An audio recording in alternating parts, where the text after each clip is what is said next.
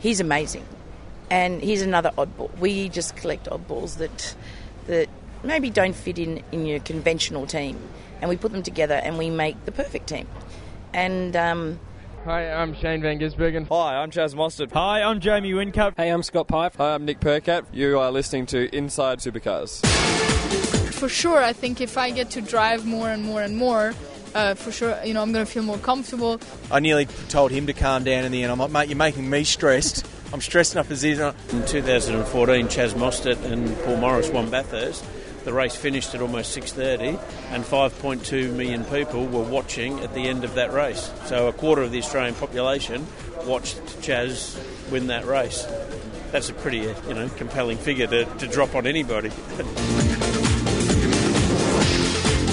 the racetracks across Australia and around the world, here's Inside Supercars.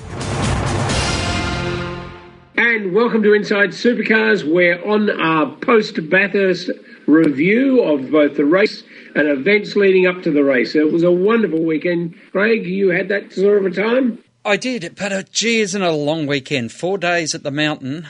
Whilst as exciting as it is, it was really draining. And I, I know talking to the drivers on Saturday, they were like, and we've still got one more day to go. anyway, the news around is uh, large news one that uh, a few people have been surprised about, but uh, I think we should all be very pleased that Andretti is renewing his fight against the Penske organisation on another front.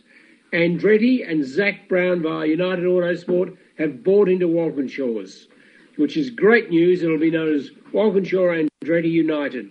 Fabulous news for the series to have another of those mega teams from the US coming to play in our paddock. Here's what Michael Andretti had to say at the press conference at Bathurst. The initial contact from from uh, Zak happened, but uh, before that, excuse me, we were we were sort of at a when when Penske announced that he was going down down, down here. He uh, you know we we started to watch it and. Uh, we even put a few feelers out to see if there'd be any interest in doing some things, and nothing was really happening. But but there was interest on our side. And then when Zak Brown called me and said that you need to talk to this guy Ryan, and I said, okay, you know, let's let's get a meeting. And uh, so Ryan came to Indy, and uh, as he said, uh, you know, we sat down, and in about a half hour, you could tell we just we hit it off, and and as he said, in two hours, we basically had a deal, and uh, we're able to put it together because I think it, it makes a lot of sense for us with our brand, what we want to do. We're expanding it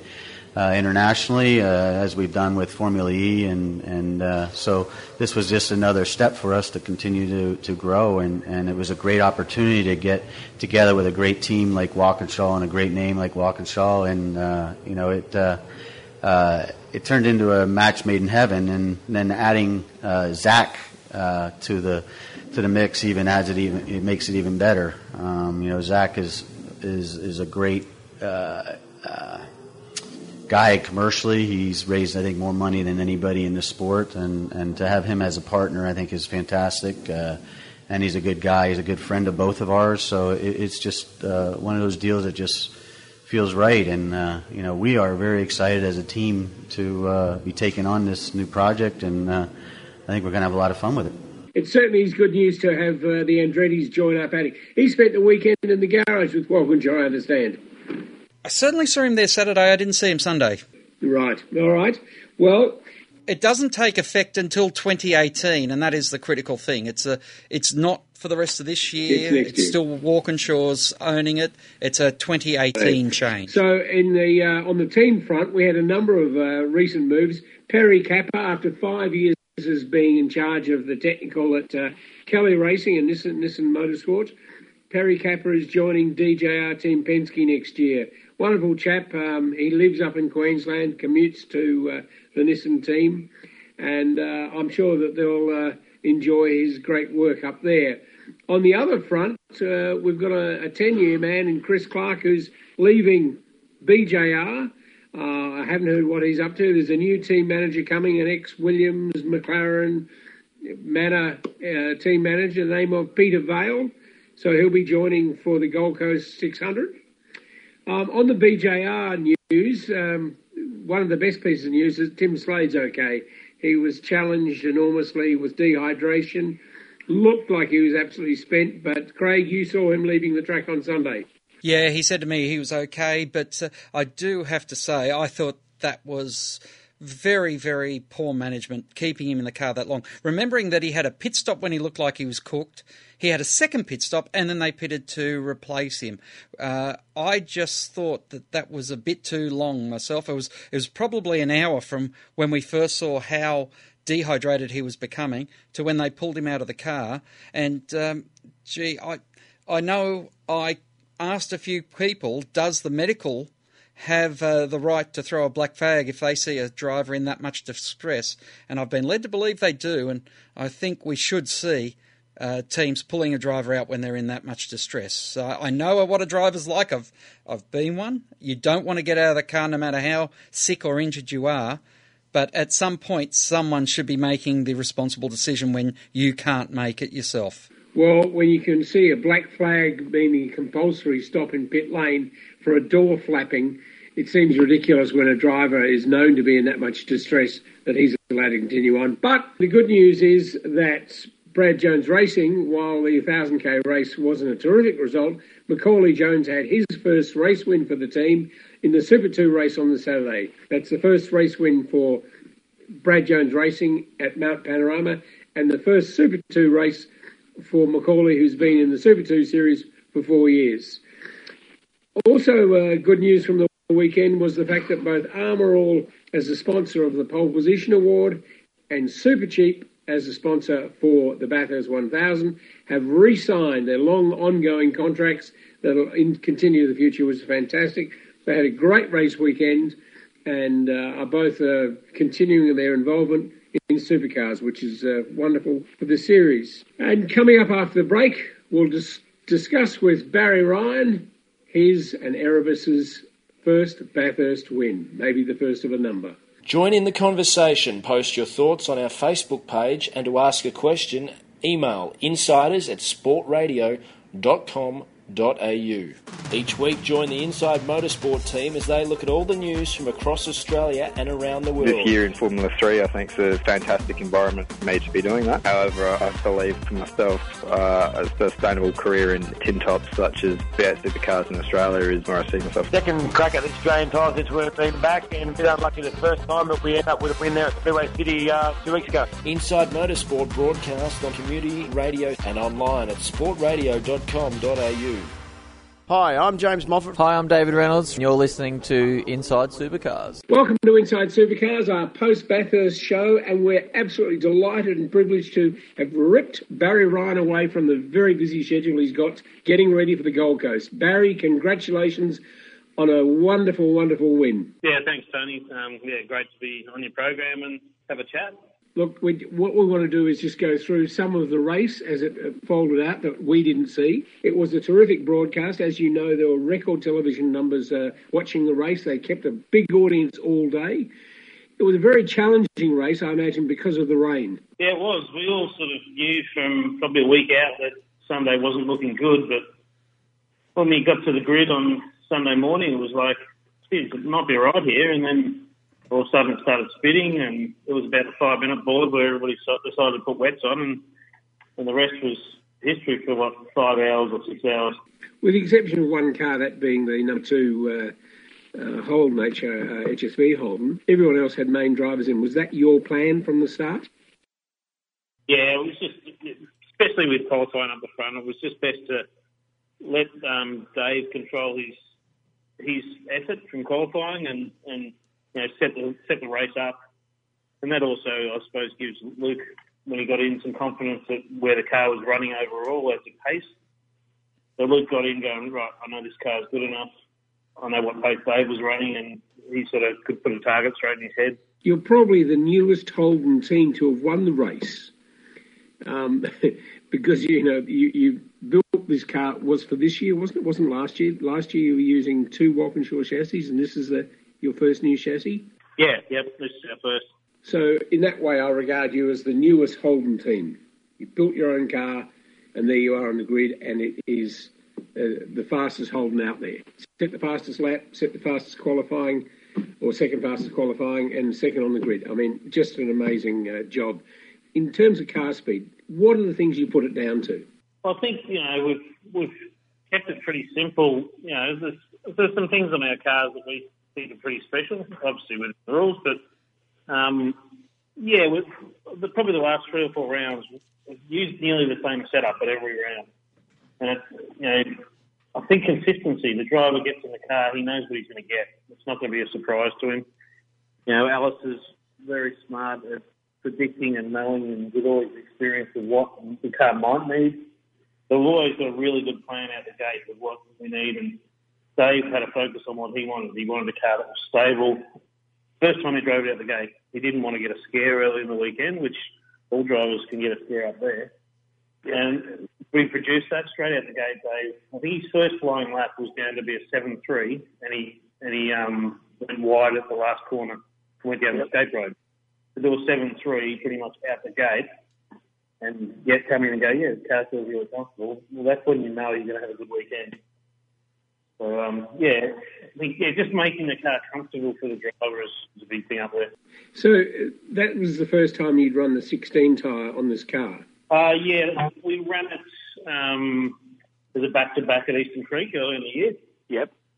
And yeah, we were really only. did, I think we did a three lap run, and then we went straight to the 17 tire. It was just purely to know what the difference was in feel for the driver. Right. So they sort of knew his head that it was going to be a bit less grip, but you know, Supercar um, did a lot of um, work on getting scientific results for the tyre, so you know, proper tyre testing. So we had those results too, and we've got some engineers that are smart enough to decipher that. So we had in our head what it was going to feel like compared to the 2017 tyre. So there was consideration in that around what the setup should be or or shouldn't be. So yeah, we did a fair bit of homework in knowing what, what to expect, and, and we were pretty accurate, I think. Which also highlights one of the remarkable things for your you know, great success was the fact that you're the best performed team. Not only a first, not only front row of the grid, but also Dale Wood brought the car home in uh, fourth place, which is terrific. His best result in the team. Yeah, yeah, definitely. Like um, Dale and Chris, you know, Chris has really, you know, proves his worth as a as a pretty much a main game driver. You know, he, that, yes. yeah, he stepped into this role with Dale, and he's been a massive support for that side of the garage and for Dale, and for you know just just being a level-headed guy that knows how to drive these cars was, was really good for that side of the garage. They've pretty pretty thin on results this year, and you know we really proved that there's nothing wrong with that car compared to Dave's car, which it, it's it's easy for people to say it is an old car, yeah, but Dave got a podium in that car at Homebush last year, so we knew there was nothing wrong with the car, and it's just good the last two we've probably we've put that to bed, and you know Dale can just get on with it and, and finish the year off. I read some comments, um, Barry, that uh, you had a shocking Bathurst last year, and this year you went away to polish all the things to make sure you weren't making those little uh, one percenters, as they call nowadays, those little mistakes in the pits and all the things that, that combine to make sure you get a car that's you know at the front at the very last uh, part of it. What were the biggest challenges that you had to do there? I mean, you got a very young crew. Yeah, yeah, it's just people management, and now last year we, we had so much going on with changing manufacturers, and we moved factories from Queensland to Melbourne, and then moved from Moorabbin to Dandenong, and by the time we got to Bathurst, we we basically hadn't prepared. We didn't have time to do pit stop practice properly. Our rattle guns weren't right. Our you know our pit equipment wasn't up to scratch. Yeah, every session we were trying to fix things. We weren't we weren't ahead of the game. Well, this year we basically allocated the test day to make sure that our pit stops were right, our driver changes were right. The drivers were all in the workshop for a day practicing driver changes, making sure their seats are right. Yeah. And all all those little things, they're big things, but they sound like little things. Just made it that we got to the track, we were prepared, and you know we weren't doing silly little things. And um, you know, driver change practice on the Saturday night at Bathurst, we we didn't need to because we'd done it all at the workshop and at a test day. Right. So it's little things that you know, we went home every night before eight o'clock, you know, leading up to Sunday because we didn't want everybody to be tired and grumpy and you know, and lose focus. So. A good number of your crew, this would have been only their second Bathurst, wouldn't it? Yeah, well, um, it's only really me and Alistair that have had any more than 18 months. Right. Really. So uh, Mirko's, Mirko's, he's only been in the country for two and a half years. So yeah, he's, he's, um, yeah, we're really light on supercar experience, but we've got guys now that know how Erebus and how our management want Erebus to be, not what the last team wanted them to be. It can also help not knowing what you can't do and what you can. Just, of course, we can do it. I Yes. thought that was my sector. No, now you've just broken it. Yeah, yeah, yeah. uh, of course, following on Tekno last year, um, being the only single car team to have won it since Seton back in uh, 97 or whatever it was. No, that was the championship. No, who was the last single car team to win Bathurst? I can't even remember who it was now, but um, long time ago. And I know you're not a single car team, but a small team. Um, you, you, how many on, on staff are there? Um, down and down on here, I think we've got 20, but that includes two part-time mums that are um, that are receptionists. Right. So really 19 full-time people. Yeah, yeah. It, which is a small number to be running two cars. So that's including, you know, a, bookkeeper, an accountant, commercial Yeah. department, PR. So on the workshop floor, we've got about 11 people, I think. I imagine that there'll be a very good end of uh, season party, given that you haven't got time to have one now. yeah, I think Betty's she's got some very big plans, and um, yeah, we've, we've got some bigger plans, I think.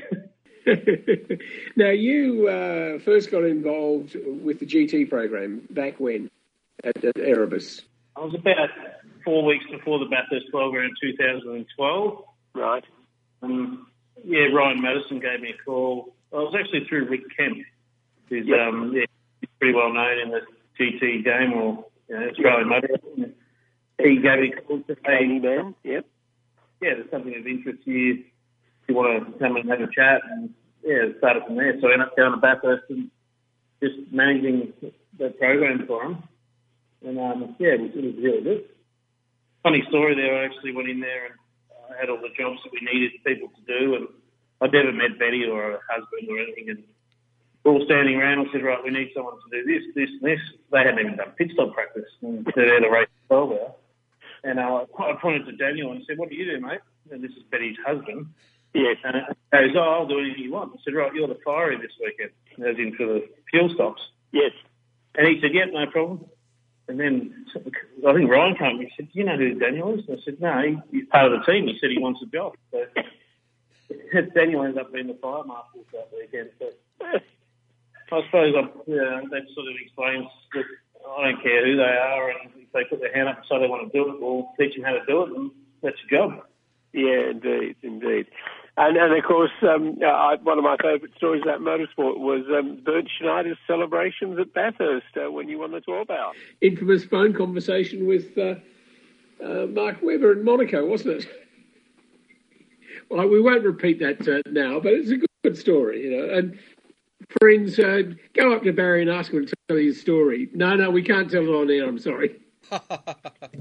yes, Australian slang that uh, Schneider learnt that weekend, and look, that that was a phenomenal thing as well. And uh, quite obviously, uh, you endeared yourself to uh, Betty and her her team, and have climbed through the ranks of Erebus. Um, your your background is as a mechanic. You started out uh, originally as a as a road car mechanic. Yeah, road car mechanic when I was 16. Did my apprenticeship, um, uh, yeah, two years at a Ford dealership, and then I went to work for Peter Macro. Yep. Worked with him for a couple of years, and my passion was always racing, so I, I got a motorbike shop just so I could have weekends off and go racing whenever I wanted and got cheapest parts. And that got me through a few years before I couldn't afford to do that anymore. And then, yeah, got introduced to John Faulkner. And I thought, yeah, I'd, I'd love to have a go at staying in motorsport and doing it professionally. And yeah, John Faulkner employed me in 1998. Yep, I remember it well. Yeah, Yeah, and we only had two or three on staff, and we had to do everything. So yeah, yeah. Working on Nash's car, the ex Wayne Gardner car, and all those things. yeah, that year I I was at Paul Dumbrell's first race meeting, and then Todd Kelly's first Bathurst. I drove him there. Yep. Yeah, long time ago. Indeed. Barry, what is Betty Yep. like as an owner compared to the other owners that you've worked with? Obviously, Faulkner's a character. Uh, you've were at Larry's, and he was a character. So, what is she actually like as a team owner? Uh, they're all different. Um, yeah, Betty's just, she's just what you what you see her on TV and the passion and the, the pride she has in her team. That's her to a T. But you sit her around a boardroom table and you're talking serious about long term planning and all that. She puts her glasses on and she's got a notepad and she's like a, a real accomplished businesswoman. So you know she's she's really good. I- I've learned so much off her as I have JF and, and um, Larry Perkins. But yeah, Betty's great. Like, yeah, she- she's got her flaws and she knows her flaws, and we all have. But she doesn't pretend to be someone she's not. She just she just loves the sport and loves her team. There can be no shadow of a doubt that she uh, is committed to making it work. Yeah, hundred percent. Yeah, she's got a three-year plan now. She wants to win the championship in the next three years. So we've sort of said, "Why are you being so impatient?" Yeah. Now, the other Sorry, thing, so we're going to be more impatient. Uh, Barry, the other the other thing that interests me is uh, after the meeting, everyone talked. Um, well, I shouldn't say everyone. Betty and David talked about the team of misfits, the team of oddballs. How do you feel being lumped in with a team of misfits and oddballs? well, it's probably my fault. 'Cause, um, I don't know. We just we just wanted to get a bunch of people that they didn't have to have massive experience in motorsport. There's, know, it's really it's it's a game. We it's hard to explain to people, but it can be boring because for the mechanics you work on the same car every day, so it's all about procedure. So really, you don't have to be the best mechanic in the world. You've got to be passionate about it. You've got to have a photogra- photographic memory of how things go together, how things get pulled apart, and then go back together again the right way. So, you know, I suppose if the guy's a plumber, but he's got the right attitude to be a mechanic and a race mechanic, and and um, he can be the best race mechanic in pit lane. He doesn't have to be um, a mechanic. I suppose that's the way we look at it. And we have in the GT scene, we used to have two full-time staff and about ten part-time guys, and there was air conditioner mechanics, there was you know electricians, there was office workers, there was real estate agents. We'd all come away racing, and, and you would have thought we're all professional race team people. More from Barry Ryan after the break. The views expressed on Inside Supercars, including the panelists and guests, do not reflect the views of the network, Thunder Media, or Sport Radio. Any publication or rebroadcast of the show without the expressed written permission of Thunder Media is strictly prohibited. Each week, join the Inside Motorsport team as they look at all the news from across Australia and around the world. Yeah, I mean, it, it means a lot. You know, through the years, a lot of reference this race as one of our majors. 600 miles around here is no easy task. Uh, we were able to beat the two level the boys and, uh, and meet Anthony Bigley in the final, which uh, we were able to um, take the win off him. So it was, uh, yeah, it was a great weekend for the uh, Rapstada family. Inside Motorsport broadcast on community radio and online at sportradio.com.au. Hi, I'm Shane Van Gisbergen. Hi, I'm Jamie Whincup. Hi, I'm Nick Percat. You are listening to Inside Supercars. James White, who did this chassis for you. I know every time I go down to the garage, and even on Sunday night, I was down in the garage and they were pulling uh, Dale Wood's car apart, doing a tech inspection. But what has James Yeah. White been able to do with this chassis, and how many chassis has he done before? Well, he built in 2003 all the Larry chassis, Larry Perkins chassis, or 2002 I think started. So he did all those. It would have been five or six chassis there, and then all the Nissans. Um, I think all the Nissans, even up to the latest one, uh, Rick debuted in Darwin, I think it was. I think he built, yeah, he had built all them, and now our chassis. So he, he built a lot. I know Dave Is wanted a really staff? light, low chassis, and he, he certainly achieved that. Yeah, there's not much you can do different. I think it's just his um, attention to detail compared to um, others is probably, you know, there's, there's no question about what, what he does. And it, it's really, you can't really build the centre of gravity on it, but you can just make everything a bit nicer and can't even make it any lighter because everything's got a spec. But he, he TIG welds everything. He doesn't MIG weld anything, so you can save weight there. And, some people believe that's good, some believe it's bad, but you know, we're, happy with it. Indeed. Um, the the race itself, um, being wet for so long, you must have been getting to a thought you were getting to a point where you're going to start running out of wets. Um, well, not really, because we, I think we we pitted a bit later than some people had a half stint strategy on the first stint. We saw how much they struggled when they went out the gate on cold tyres. So um, a lot of the day we tried to avoid putting cold tyres on the car if we didn't need to. So when it was really wet and the tyres weren't wearing out, we were just keeping the hot tyres on and putting fuel in, changing drivers and going again. So we didn't have those two or three laps of massive risk and slow lap times. We, didn't really fear running out of tyres because of that. That worked well for us. One of the things that stood out as a television watcher this year, I didn't didn't make the mountain, but was I thought it was an extremely high standard. Sure, you know Garth and James Moffat and Shane and you know, Mark Winterbottom and number had shunts late in the race. But for the vast majority of the race, the overall driving standard, I think, was possibly the highest has ever been Uh, at Bathurst 1000. Your experience of that? You're looking at it, watching closely? No, I agree. Like, I think a high standard of driving because if the drivers made errors, they didn't take someone out or it was probably making an error because of the high standard. Because to try and pass someone was it's so hard because the guy you're trying to pass is an exceptional driver. So and, and obviously it makes it harder too when you can't go offline if it's half dry or even if it's a small dry line. Yeah. You've got to take a massive risk to, to pass someone. And, uh, and the guy getting past was good enough to see that you're not going to make the corner, so he would get out of the way almost, let you run off, and you both sort of end up going the merry way, even if they run off the track. They didn't crash into each other. There were a number of calls I thought that seemed late from uh, the officials. Um, the penalty given to Mostert.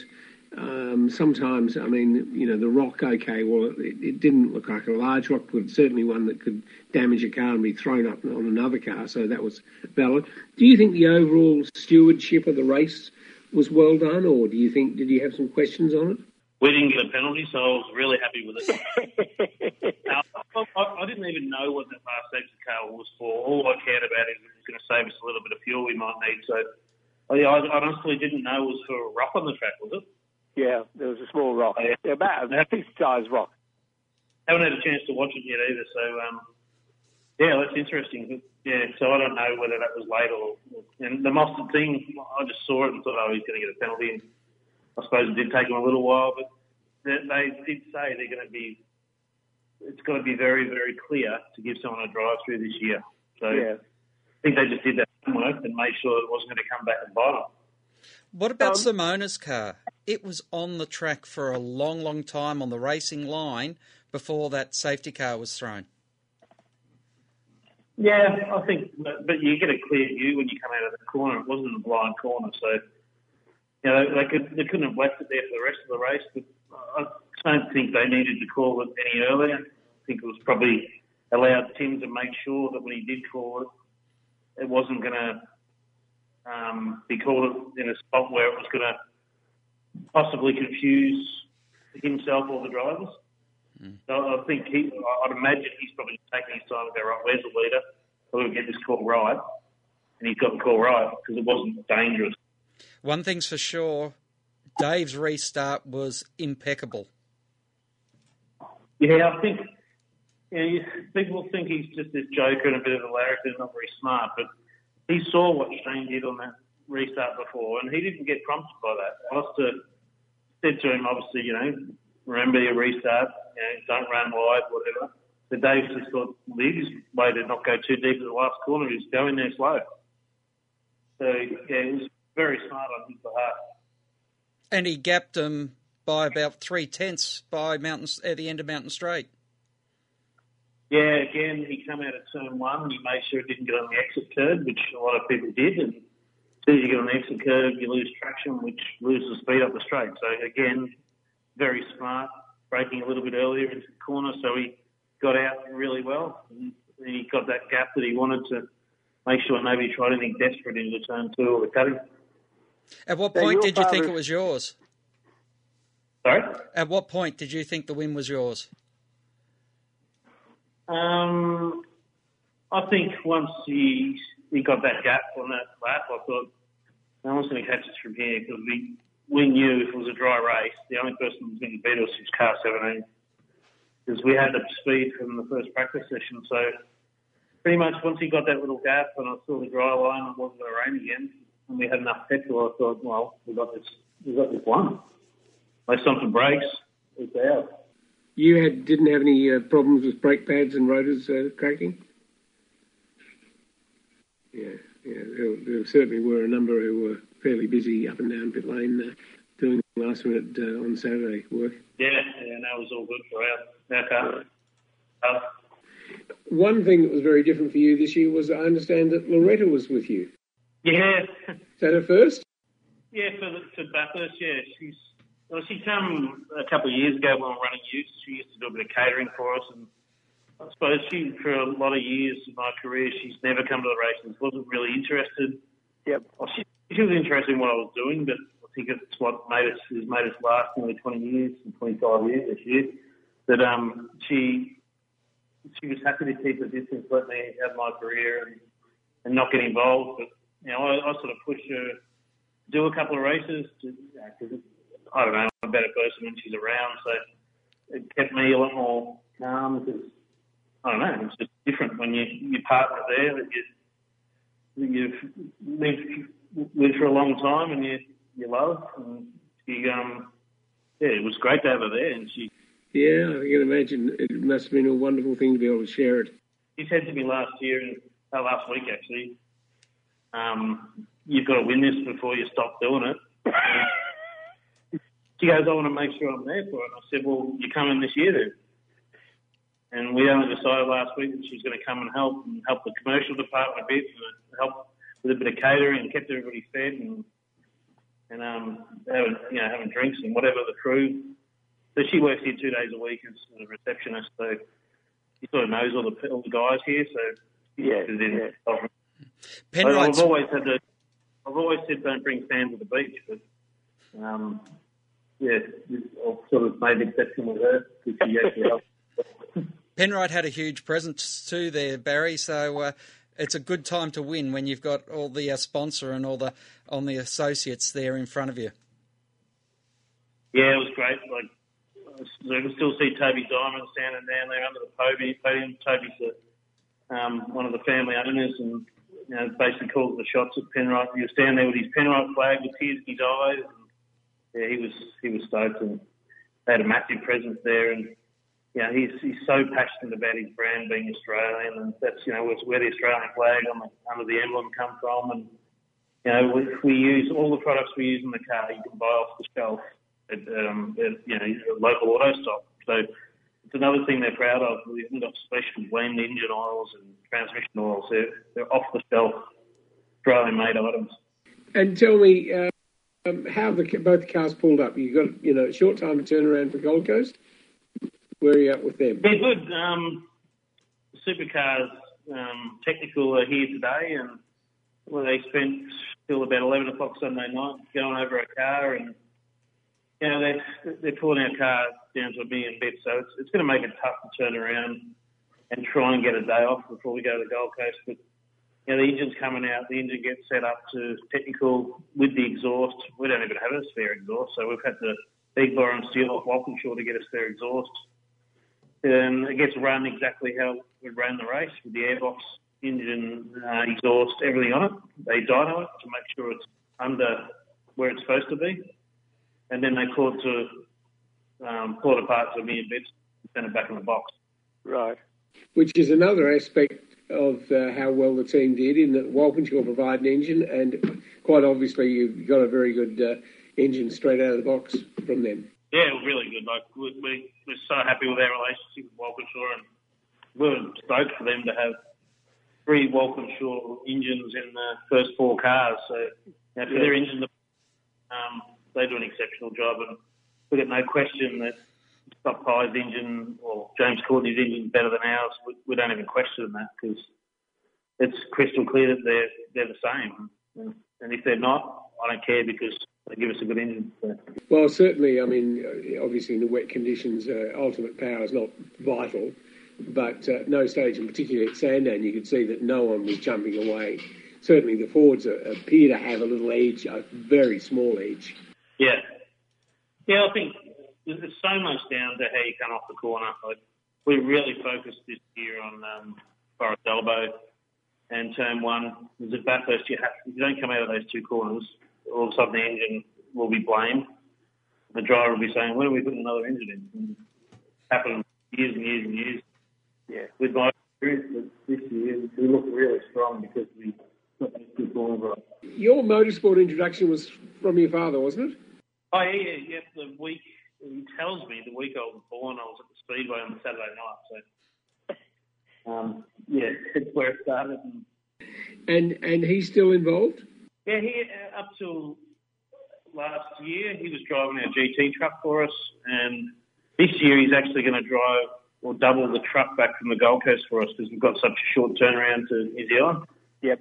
He's going to fly up and drive the truck back with our truck driver so they can legally get it back in a day on the day. Yeah. So, All right. so he he turned seventy last week, so he's but he's still very active and still loves being involved where he can. And every time I see him, he's as happy as Larry. Yeah, I know. When you get to his age and you're still fit and you play golf every day or every second day and you can mess around at a racetrack whenever you want, well, yeah, hopefully I can do that when I'm 70 years of age. Okay, so now apart from uh, getting the cars prepped or back together again after uh, technical and pulled them apart, apart from that and trying to get some time off for your boys, are there any particular things for the Gold Coast you have to do? Um, no, not really. No, we, we were really strong there last year, and that was Alistair's second round with us. Yep. So, you know, Bathurst was the only round where it was the second round for him, or second year. So, based on what we've done at that round, and now Alistair knowing what he did at Gold Coast, you know, it was easy, like Townsville this year, based on last year, we went good there, but it is different when you're an engineer coming back and somebody else engineered it the year before. So I think Gold Coast we're going to be really, really strong because Al knows what he did last last year there. He knows what his his picture is for this year, which he's been doing a really good job of. Yep. So I, I think, yeah, well, I think we can follow on from that and have a real good crack at it. Well, yeah, it certainly bodes well given the uh, speed you had uh, the rest of the year. Yeah. And of course, um, Luke knows the track well, having done it for some years. So it uh, is a good indicator that you uh, could well finish up high or even uh, at the top of the uh, Pirtek Enduro Cup. Yeah, well, that's a target now. Why not? It's, it could be a realistic target for us. And every time Luke's driven the car this year, co-driver sessions, test days, he's he's been really fast and you know top five at least the co-driver. You uh, know, people people didn't get to see what he actually did at Bathurst in that co-driver session because he got a red flag just you know two seconds before he came across the line. Yep. He actually did a five five in the co-driver session. which- Yeah, given the laps he had, yeah. Yeah, so that didn't sort of get shown, but I suppose in a way it was good because people didn't see how strong he was going to be. Hmm. Were we one co-driver session short this year? Do you think, Barry?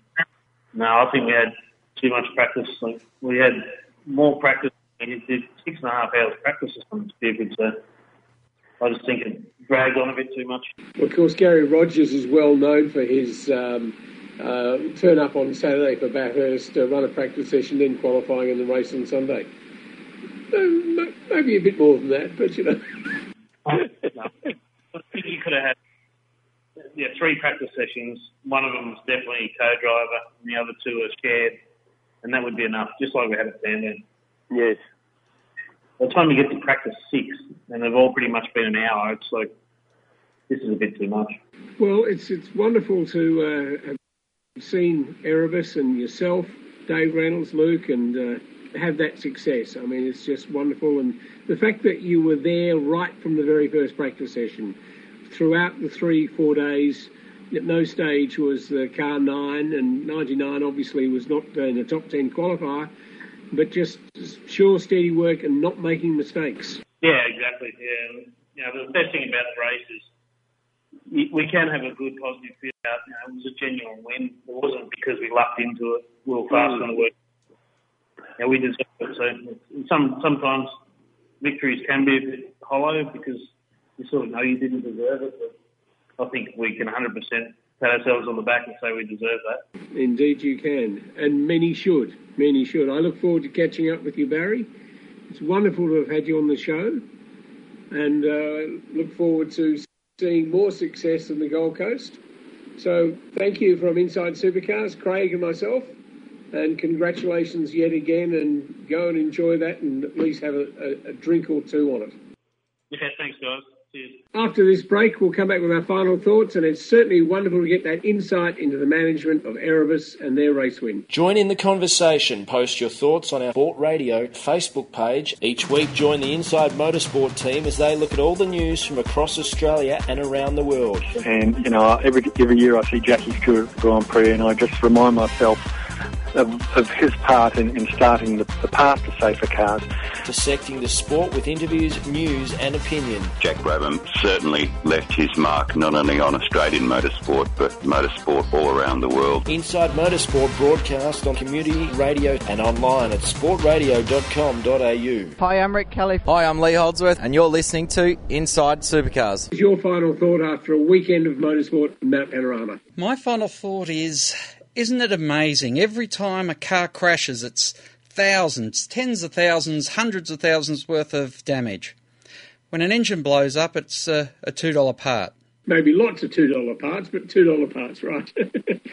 well, my final thought revolves around the uh, Bathurst race and what a great race it was, as is the title of that event.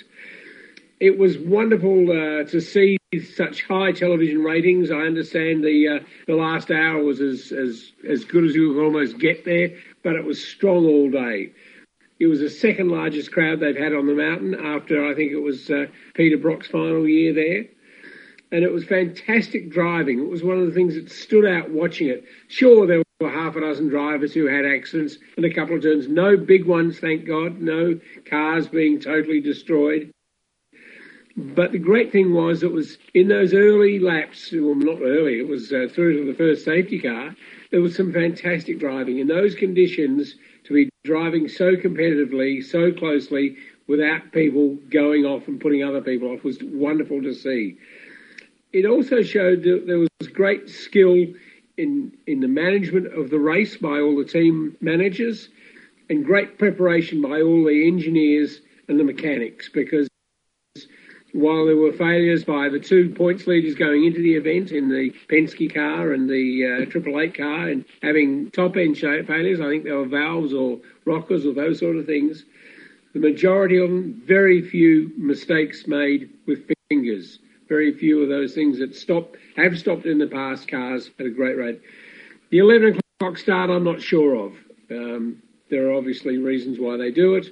But it was a wonderful event. I'm so pleased to have spent the time to watch it, and I hope that uh, well we get a, as good an event. Well, it won't be as good because it's not a track that's as good as Mount Panorama, but it certainly be a, a great event up at the Gold Coast in two weeks' time. Craig, it's goodbye from me. And it's good night from him. Good night. Inside Supercars is produced by Thunder Media. Tune in next week for more at sportradio.com.au or lock in the podcast on your iTunes or mobile device. Search Inside Supercars.